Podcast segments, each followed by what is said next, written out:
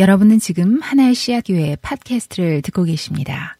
네, 어, 제가 그 한국에 있는 동안에 그 아내를 염려해서 어, 찾아와 주신 분들이 뭐 우리 교우들도 있었고 또, 또 이렇게 저렇게 아시는 분들이 어, 문병을 어, 와 주셨습니다.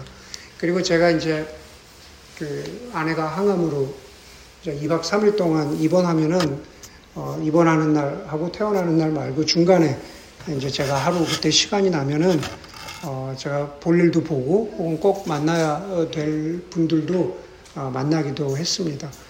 뭐 제 나이 때 주로 만나는 사람들이 뭐 50대이거나 혹은 저보다 조금 더 연세가 많으신 분들을 만나다 보니까 뭐 60대 어, 초반이신 분들도 만나 뵙고 어, 선배님 같은 분들 만나 뵙고 그랬는데 그러다 보니까는 어, 많은 대화의 내용이요, 그, 이 시대에 관한 것들을 이야기할 때가 있었습니다. 이 시대 혹은 어, 이 세대를 얘기할 때 그 대화 가운데 꼭 그 변함없이 두 세대가 어, 등장을 했습니다. 먼저는요, 부모님 세대였습니다. 아, 우리의 부, 저의, 저희들의 부모님 어, 세대였는데 아마 여러분들 부모님도 대략 거기에 해당되실 것 같아요. 어, 그러면서 부모님 세대를 얘기하는데 어, 그 부모님 세대들은 어, 그 이전에 어떤 세대보다도 오래 사시고 그리고 요즘에 왜 한국이 뭐 여러 가지 복지 혜택이 좋다고 그러잖아요. 그 어, 좋다고 하는 한국의 모든 혜택을 누리시면서 사는 세대가 지금 부모님 세대라는 것에 대해서는 큰 이견이 없었습니다. 그리고 대화 가운데 등장하는 두 번째 세대가 어, 자녀 세대입니다. 가령 예를 들면 저희 자녀 세대이거나 혹은 어, 한 60대 되신 분들의 자녀 세대입니다. 그 세대는요, 아마 여러분들보다 조금 더 나이가, 한 10년 정도씩은 나이가, 10년, 15년은 나이가 어린 어, 세대일 것 같아요. 그런데 그 세대는 저희 세대보다는 훨씬 더 풍성하게 자란 세대입니다. 자랄 때 아주 풍족하게 자랐어요. 그런데 아이러니하게도 그 세대는 한국 사회를 보니까는 지금 절망 가운데 있는 세대입니다. 마음도 그렇고, 가령 예를 들자면 실제 소득도 그렇고, 뭐 여러 가지로 그냥 좋은 것이 하나도 없습니다. 부모 세대보다 더 풍족하게 자랐는데, 부모 세대보다 조금 더 가난하게 살게 될 세대가 우리들의 자녀 세대라는 이야기를 한국에서 참 많이 들었습니다. 사실 그것은 한국만의 문제는 아니겠죠. 뭐 미국도 그렇고 유럽도 그렇고 전 세계적으로 벌어지고 있는 어, 양극화의 현상 중의 하나입니다. 모두가 자기 세대만의 이익을 고집하면서 자기가 쥐고 있는 것을 놓지 않으려고 하는 것이 사실 전 세계적인 현, 상입니다 그것을 한국에서도 어, 확인하고 왔습니다. 그러다 보니까는 고통스럽더라도 사회가 함께 동의를 만들어내야 하고 사회가 함께 감내해야 하는 그러한 주제들이 있죠. 뭐 어, 미국도 그렇고 한국도 그렇지만은 뭐 연금도 그렇고 주택 문제도 그렇고 여러 가지 한 사회가 공동체적으로 합의를 만들어 나가야 하는데 그러한 것들이 외면되고 있구나라는 것을 확인했습니다. 오히려 정치적으로 우파이건 혹은 좌파이건 간에 포퓰리즘이 판치는 세상이 전 세계적인 현상 중의 하나입니다. 그리고 저와 여러분들은 아마 여러분들 가운데는 또 저와 세대차가 나기 때문에 왜 목사님 저와 여러분들이 해요? 하는 사람도 있겠지만은 어쨌든 여러분들이 다 어느 정도의 경제 활동을 하고 있고 뭐 그렇다는 세대 가운데 있다고 한다면은 최소한도 여러분들은 그 중간에 있는 generation 세대입니다. 부모 세대를 어떤 면에서 부양해야 하고 최소한도 부모 세대를 염려해야 하고 또 다음 세대를 키워내야 하는 책임이 있는 어, 세대입니다. 이번에 한국에 갔는데 저보다 한 10년 많으신 분이고 어, 사회적으로도 굉장히 성공하셨고 이제 은퇴하셨는데 어, 그분의 자녀가 어, 보자마자 저를 만나셔서 그러시는 거예요. 어, 목사님, 제 딸이 신학교를 갔습니다. 네, 미국에서 자라고 크네요. 이제 미국에서 신학교를 갔는데 지금 박사과정을 하고 있대요. 그래서 제가 그분에게도 한 말이 그겁니다. 자녀가 선교사라 생각하시고 도우십시오. 어, 예전에는 유수한 신학교를 졸업하고 그러면은 그래도 뭐 선교사 정도라고는 생각 안 했거든요. 근데 제가 그랬어요. 실제로 그렇게 어렵거든요. 신학교에서 선교사라고 생각하고 도우십시오. 네. 뭐다 아시다시피 요즘에 뭐 인문학이나 신학 굉장히 밥벌이가 어려운 시대가 되었습니다. 제가 그러면서 제 공부하던 시절을 생각해 봤는데 제가 아주 길고 긴 석사 두 개를 마치고 자 마치 제가 석사 두 개를 마치는데 126학점을 했습니다. 여러분들 상상이 안 가시죠? 네, 신학부가 석사가 길어요. 석사 두 개 하는데 126학점을 했어요. 126학점을 하고 안수를 받으니까 31살이었습니다. 한번 생각해 봤습니다. 31살부터 65세까지 일하면 그냥 대략 35년을 일하는 겁니다. 여러분들도 아마 그 전후로 일할 것 같아요. 그렇죠? 길어야 한 40년 될 것 같아요. 여러분들 가운데 실제적인 소득 활동이 40년 되시는 분 계세요? 무슨 형제 되세요? 그렇게 안 되시죠? 학위 마치시고 아마 그렇게 안 될 것 같아요. 여러분, 한 사람의 인생을요, 한 generation, 한 세대로 말할 수 있다면은 active한 인생은 길게 잡아야 40년입니다. 오늘 본문 말씀 가운데 보니까는요, 신명기 우리가 34장인데 모세가요, 120살을 살았다고 합니다. 120살을 살았는데 모세의 인생은요, 첫 번째 40년, 두 번째 40년, 그리고 마지막 40년으로 나눌 수 있습니다. 첫 번째 40년은요, 굳이 이야기하자면 아름다운 40년입니다. 제가 막 그렇게 말하는 것이 아니고 성경이 그렇게 말해요. 히브리서 11장 23절에 보면은요, 히브리서 저자가 모세에 대해서 이렇게 말합니다. 모세가 태어났을 때 믿음으로 그 부모는 석 달 동안 아기를 숨겨두었습니다. 그들은 아, 아기가 잘생긴 것, 잘생긴 것을 보았기 때문입니다. 어떤 번역에는 모세가 잘생겼다고 말하고 어떤 번역에는요, 모세가 아름답다고 말합니다. 여러분, 우여곡절을 겪기는 했지만은 모세는 어릴 때부터 이집트의 왕궁에서 자랐습니다. 안팎으로 잘 배우고 잘 컸습니다. 그렇기 때문에 첫 40년을 아름다운 40년이라고 말할 수 있는 겁니다. 두 번째 40년은요, 예상치 않았던 40년입니다. 모세는 같은 동족인 히브리 동족을 돕느라 이집트 사람을 죽였는데 그것이 원인이 되어서 광야로 도망하는 피난 생활, 도망 생활을 하게 됩니다. 모세 자신에게는 고난과 훈련의 시간이었습니다. 그게 두 번째 40년이고요. 그리고 마지막 40년은 지도자로서 살아가는 40년이었습니다. 바로 왕의 위협도 있었고 그리고 광야에서 여러 가지 시험을 만났지만 그럼에도 불구하고 히브리 백성을 이끌고 하나님이 약속하신 가나안 땅으로 나아가던 것이 마지막 40년이었습니다. 여러분 모세의 인생을 40, 40, 40이라고 나눌 수 있다면 모세의 인생을 보면서 아마 여러분들의 인생을 모세의 인생에 한번 대입해 보십시오. 그렇다면 지금 여러분들의 인생은 처음, 중간, 마지막 가운데 어디에 해당되십니까?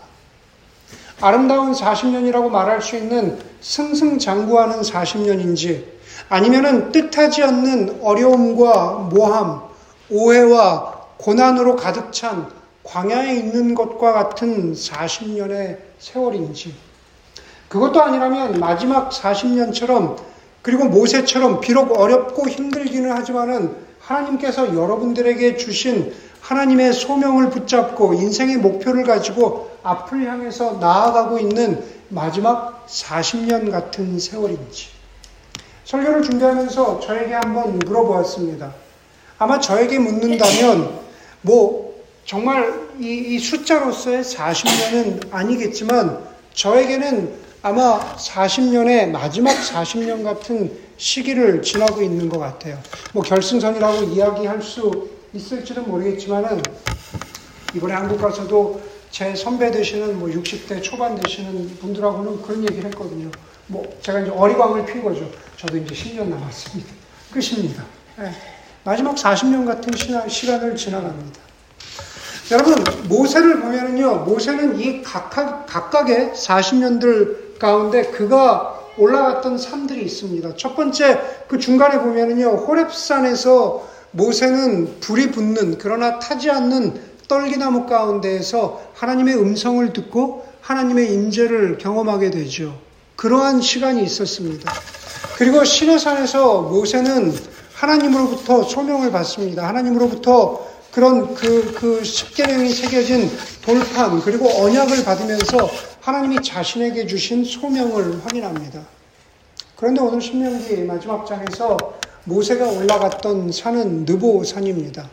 느보산은요, 마지막 모세 인생의 40년의 세월을, 마지막 40년의 세월을 마무리하는 장소가 느보산입니다. 그 장소, 장소마다, 그 산마다 의미와 목적은 달랐지만 한 가지 분명한 것이 있습니다. 그건 뭐냐면은 호랩산, 시내산, 느보산, 그 모든 순간순간마다 모세 곁에는 하나님이 계셨고, 그리고 하나님이 모세에게 말씀하셨다는 사실입니다. 여러분, 우리는 살아가면서 인생을 3등분할 수도 있고, 그리고 오늘 2023년 마지막 날처럼 2023년을 3등분 한다면은 오늘이 2023년의 마지막 날이기 때문에 우리는 어쩌면은 느보산의 모세와 같은 심정으로 2023년을 마지막 날을 맞이할 수도 있는 거죠. 그런 의미에서 하나님께서 오늘 느보산의 모세를 통해서 우리에게 주시는 말씀이 무엇일까? 모세를 통해서 주시는, 우리에게 주시는 하나님의 음성은 이것입니다. 우리가 우리의 인생을 돌아보면서, 아니, 2023년을 돌아보면서도 이루지 못한 것들도 인생의 한 부분으로 받아들일 수 있는 영성과 지혜의 사람이 되라는 것입니다. 이루지 못한 것들도 인생의 한 부분으로 받아들일 수 있는 그러한 영성의 사람이 되라는 것입니다. 말씀드린 대로 34장은요, 모세가 느보산에 오른 것으로 시작합니다. 느보산은 약 2300피트 높이의 그 산인데요. 굳이 이야기하자면은, 저, 저, 뭐죠? 우리 건너편에 있는 산. 갑자기 생각도 안 나네. 프리먼트에 있는 산. 네, 그 정도 높이인 겁니다. 그렇게 높지가 않아요. 그리고 그 높이에 올랐는데 하나님은 느보산 꼭대기에서 모세에게 땅들을 보여주셨습니다. 길르앗 땅, 납달리와 에브라임, 서해까지의 온 유다 땅을 보여주셨고 그리고 시선을 돌리켜서 여리고 골짜기에서 소알까지의 평지들 그리고 그 땅을 보여주신 후에 하나님이 모세에게 이렇게 말씀하십니다. 이것은 내가 아브라함과 이삭과 야곱에게 맹세하여 그들의 자손에게 주겠다고 약속한 땅입니다. 여러분, 모세에게 하나님이 보여주신 땅들은요, 모세가 전혀 모르던 그런 땅이 아닙니다. 그것은 모세의 조상 아브라함과 이삭과 야곱에게 주신 약속의 땅입니다. 그러면서 하나님이 모세의 조상인 아브라함에게 이렇게 약속하셨죠. 하늘의 별과 같이 내 자손을 풍성하게 해주겠다. 그렇죠? 그리고 그 약속을 99% 성취한 사람이 바로 모세입니다.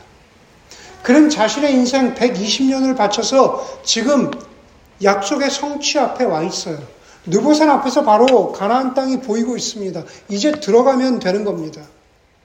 그런데 모세는 실패합니다. 마치 우리가 무엇인가 다운로드 받을 때 99%는 그게 완전한 게 아니잖아요. 100% 다운로드 받아야 하는 것, 하는 것처럼 하나님의 언약의 성취, 하나님의 약속의 성취도 99%로는 불충분합니다. 하나님이 모세에게 이렇게 말씀하시죠. 내가 너에게 이 땅을 보여주기는 하지만 너는 그리로 들어가지는 못한다.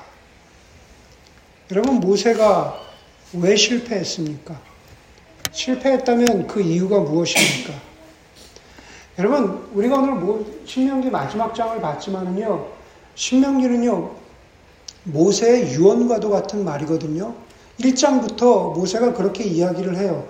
그리고 모세는요, 이미 신, 신명기를 시작하면서 내가 왜 가나안 땅에 들어가지 못하는지 그 이유를 스스로 알고 있습니다. 신명기 1장 35절에서 37절에 보면 이 악한 세대의 사람들 가운데 내가 너희의 조상에게 주기로 맹세한 좋은 땅을 볼 사람이 하나도 없을 것이다.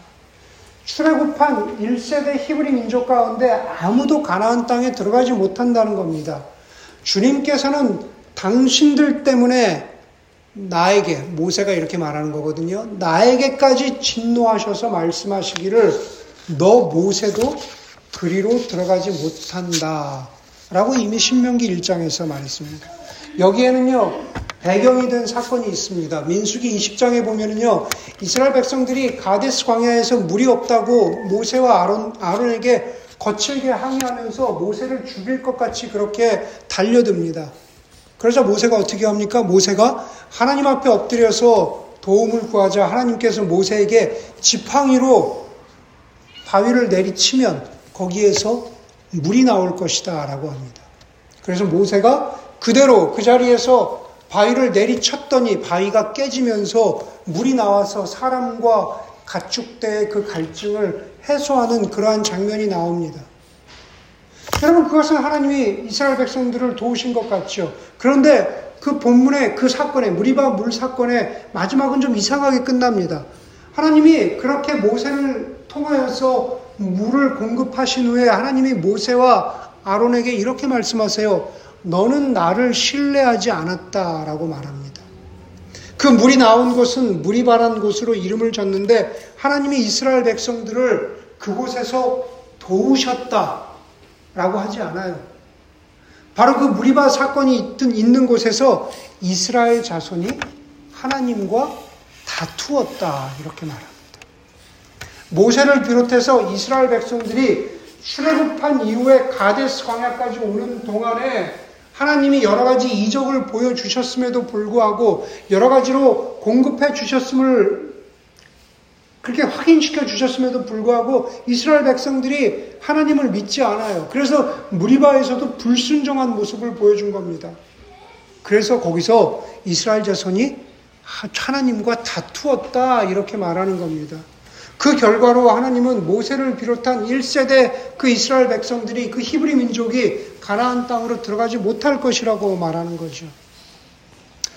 여러분, 모세를 보면서 모세가 그랬다면, 모세가 실패했다면, 우리는 어떨까?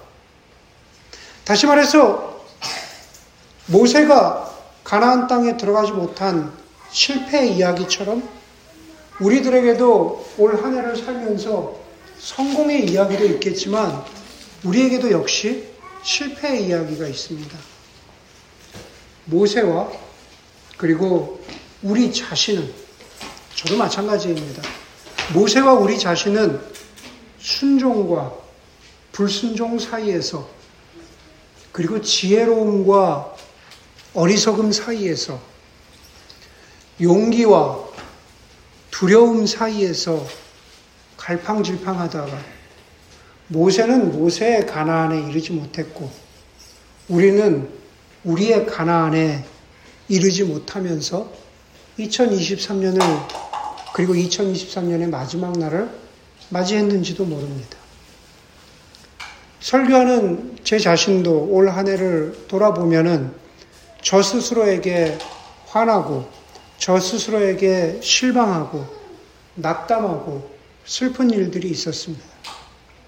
그러나 오늘 하나님이 우리에게 말씀하시는 것은 그것이 끝이 아니, 아니다라고 하는 겁니다. 모세에게, 제 자신에게, 그리고 여러분들에게, 심지어 이루지 못한 것, 성취하지 못한 것, 순종하지 못한 것, 두려워서 하나님을 신뢰하지 못한 것, 그 모든 것들 가운데 심지어 그러한 것들까지도 내 인생의 한 부분으로 받아들일 수 있는 영성의 사람, 그것을 받아들일 때 실패하고 무너진 것까지도 받아들일 때 진정한 하나님의 사람으로 거듭날 수 있다고 하나님 우리에게 말씀하고 있는 겁니다. 그것을 어떻게 말씀하세요? 7절에서 이렇게 성경이 말하고 있어요.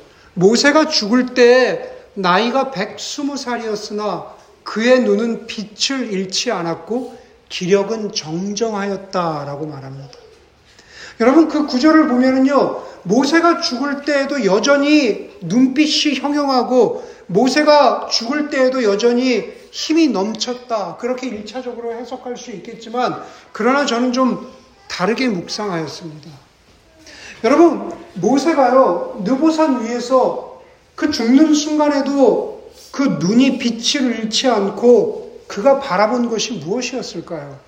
느보산 위에서 바로 저 앞에 보이는 가나안 땅을 바라보면서 내가 지금 저기로 들어가지 못해. 내 인생이 너무나 회한스러워. 내가 성취하지 못했어. 왜 내 인생은 이럴까? 여러분, 앞을 바라보면서 그렇게 지금 모세의 시각으로 바라보면요, 후회되는 것 뿐이 없어요. 그런데 굳이 왜, 굳이 왜 여기서 모세의 눈이 빛을 잃지 않았다라고 말할까?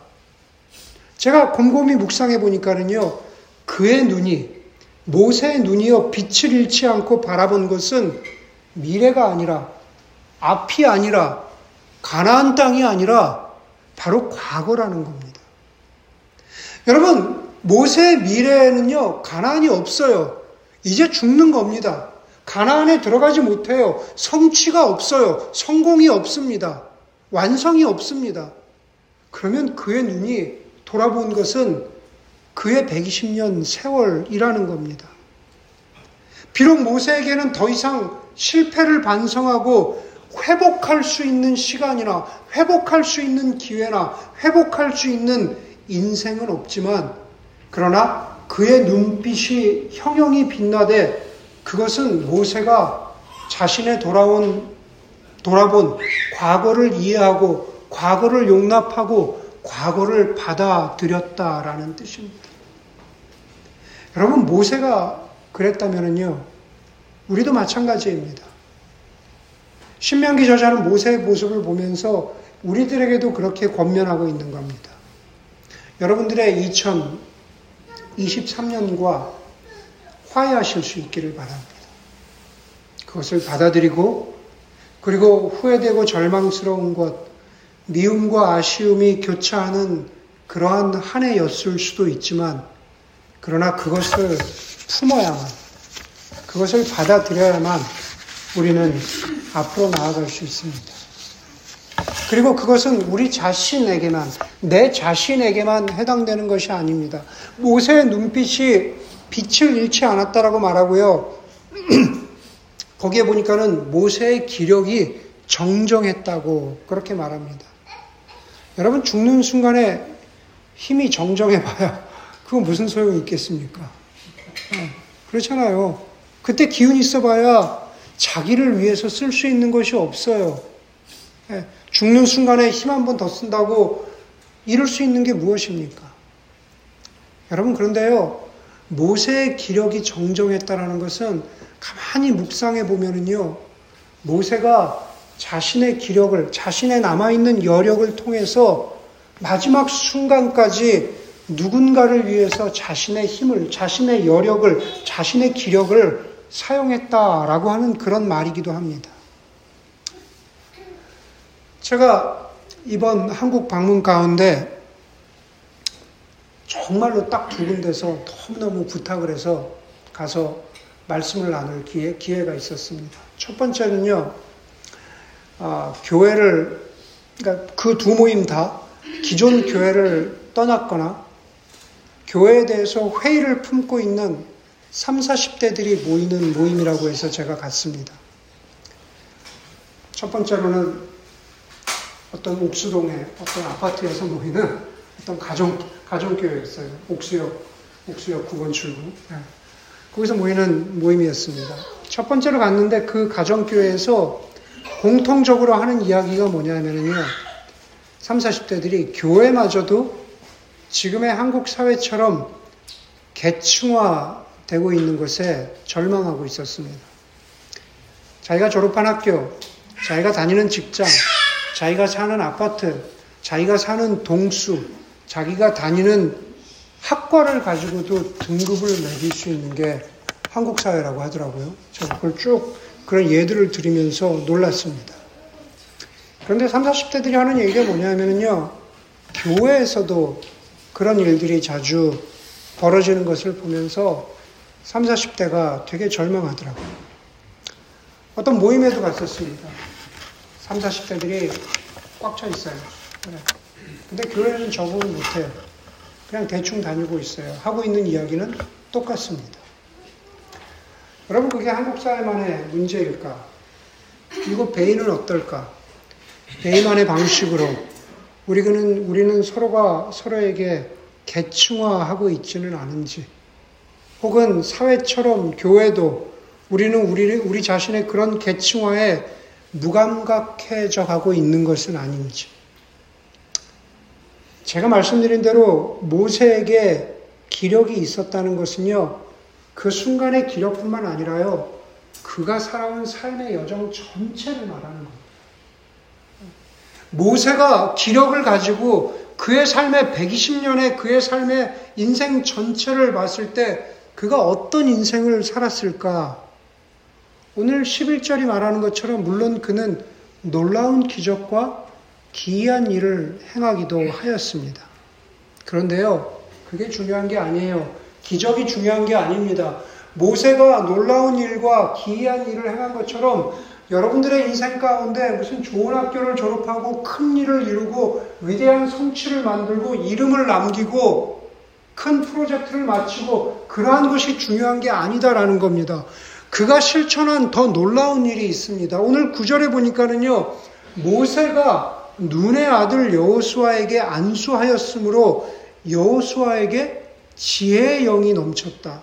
이스라엘 자손은 주님께서 모세에게 명하신 대로 여호수아의 말을 잘 듣고 그를 따랐다. 그렇게 말합니다. 여러분, 우리가 아는 대로 여호수아가 모세의 지혜를 전수받아서 한 일이 무엇입니까? 그것은 이스라엘 2세대를 가나안 땅으로 이끈 일이죠.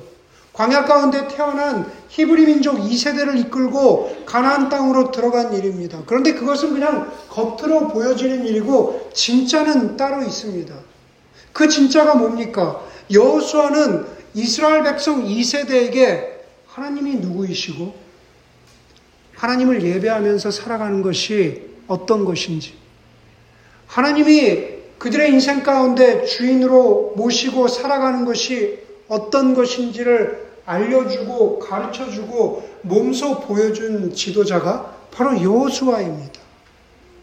하나님을 안다라는 것, 진정 하나님의 백성이 된다라는 것이 무엇인지를 보여준 지도자가 여호수아라는 거죠.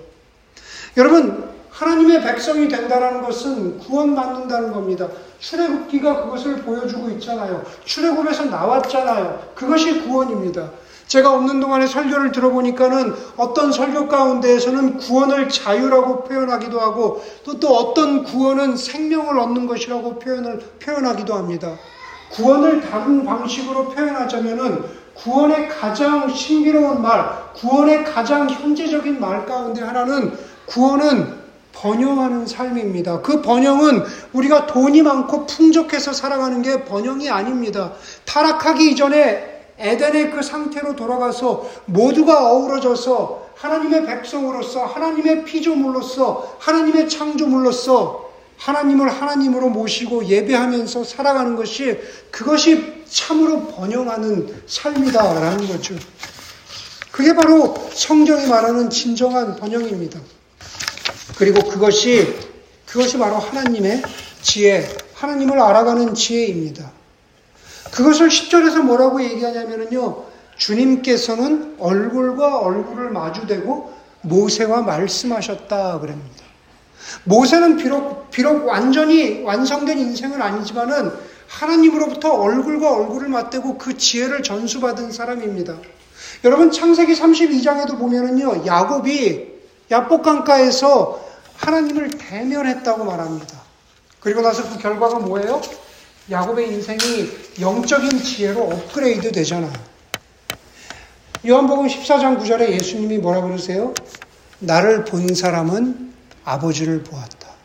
우리의 인생 가운데 예수 그리스도를 만나면 하나님의 지혜로 우리는 충만한 사람이 돼요. 하나님의 지혜로 점점 우리의 인생이 빚어지는 사람이 되는 겁니다. 그것을 뭐라 그래요? 하나님을 예배하는 인생이 되는 거죠. 하나님을 주로 모시고 살아가는 구원받은 인생이 현재 진행형으로 계속 되어지는 인생이 하나님의 지혜로 충만한 인생이 되는 겁니다. 그럴 때 우리가 하나님을 보았다. 내가 예수를 만났다. 그렇게 말할 수 있는 겁니다. 그것을 도우시는 분이 성령이신 거죠.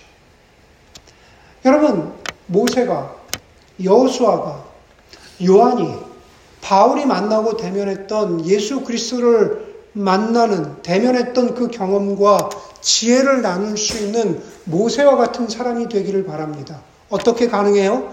여러분들에게도 모세처럼 기력이 있다면, 모세처럼 기력이 있다면, 여러분들 기력이 있는 사람입니다. 여러분들은 지금 뭐 느보산에 2023년을 마지 막을 지나가면서 느보 2023년으로 말하면은 느보산에 있다고 말할 수 있겠지만 여러분들의 인생은 아직 끝나지 않았잖아요. 여전히 아직 진행형이잖아요.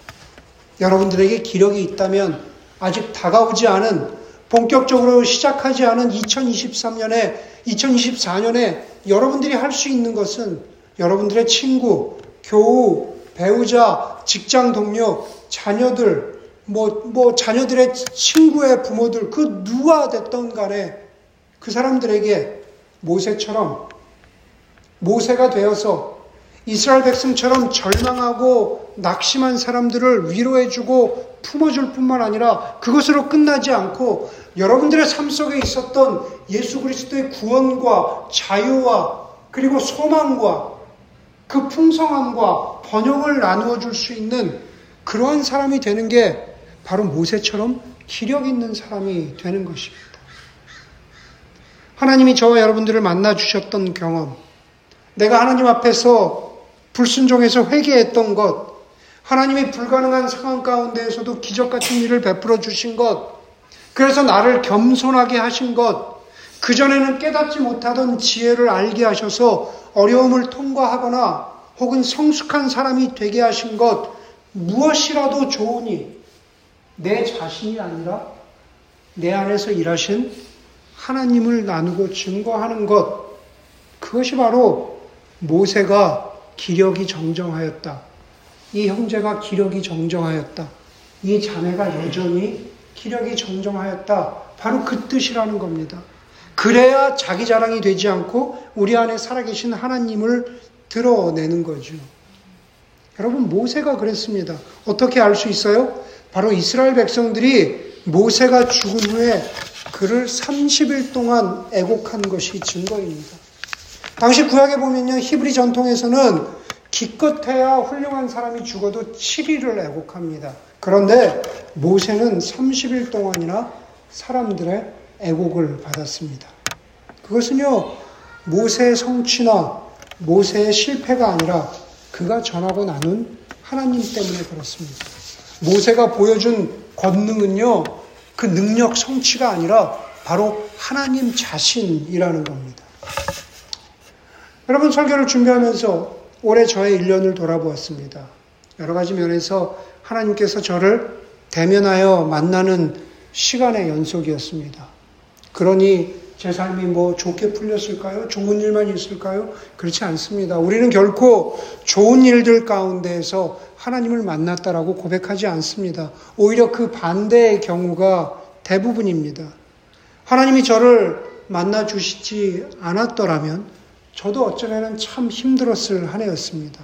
이미 이전에도 설교 가운데 기도 모임 가운데 나눈 것처럼 시편 42편에 하나님의 위로와 그리고 무엇인가 나에게 주어진 현실을 달리 볼 수 있도록 도와주신 하나님의 지혜.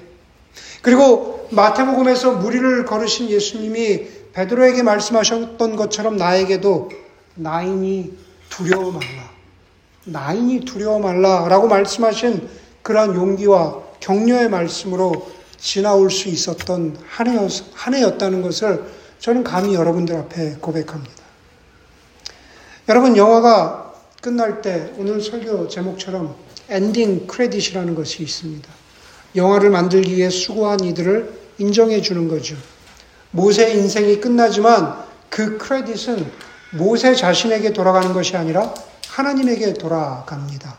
그래서 6절에서 모세가 죽어서 장사되었지만 그의 무덤이 어디에 있는지를 아는 사람이 아무도 없다 그래요. 왜 그러냐면은 모세에게 크레딧이 가는 게 아니거든요. 30일 동안이나 애곡을 받았지만 정작 그의 무덤은 기억되지 않아요. 왜냐하면은 모세 가운데 그리고 제 자신 가운데 그리고 여러분들의 삶 가운데 그 안에서 드러나시고 증거되신 하나님만이 진정한 우리의 인생의 크레딧을 받으셔야 하기 때문에 그렇습니다. 진정한 엔딩 크레딧을 하나님 앞에 돌려드리면서 모세처럼 여러분의 눈빛도 형용하여 여러분들의 삶을 받아들이고 기력이 정정하여 여러분들의 삶 가운데에서 하나님을 진정으로 예배하는 그러한 삶을 전하고 나눌 수 있는 하나님의 사람이 되기를 주의 이름으로 간절히 축원합니다.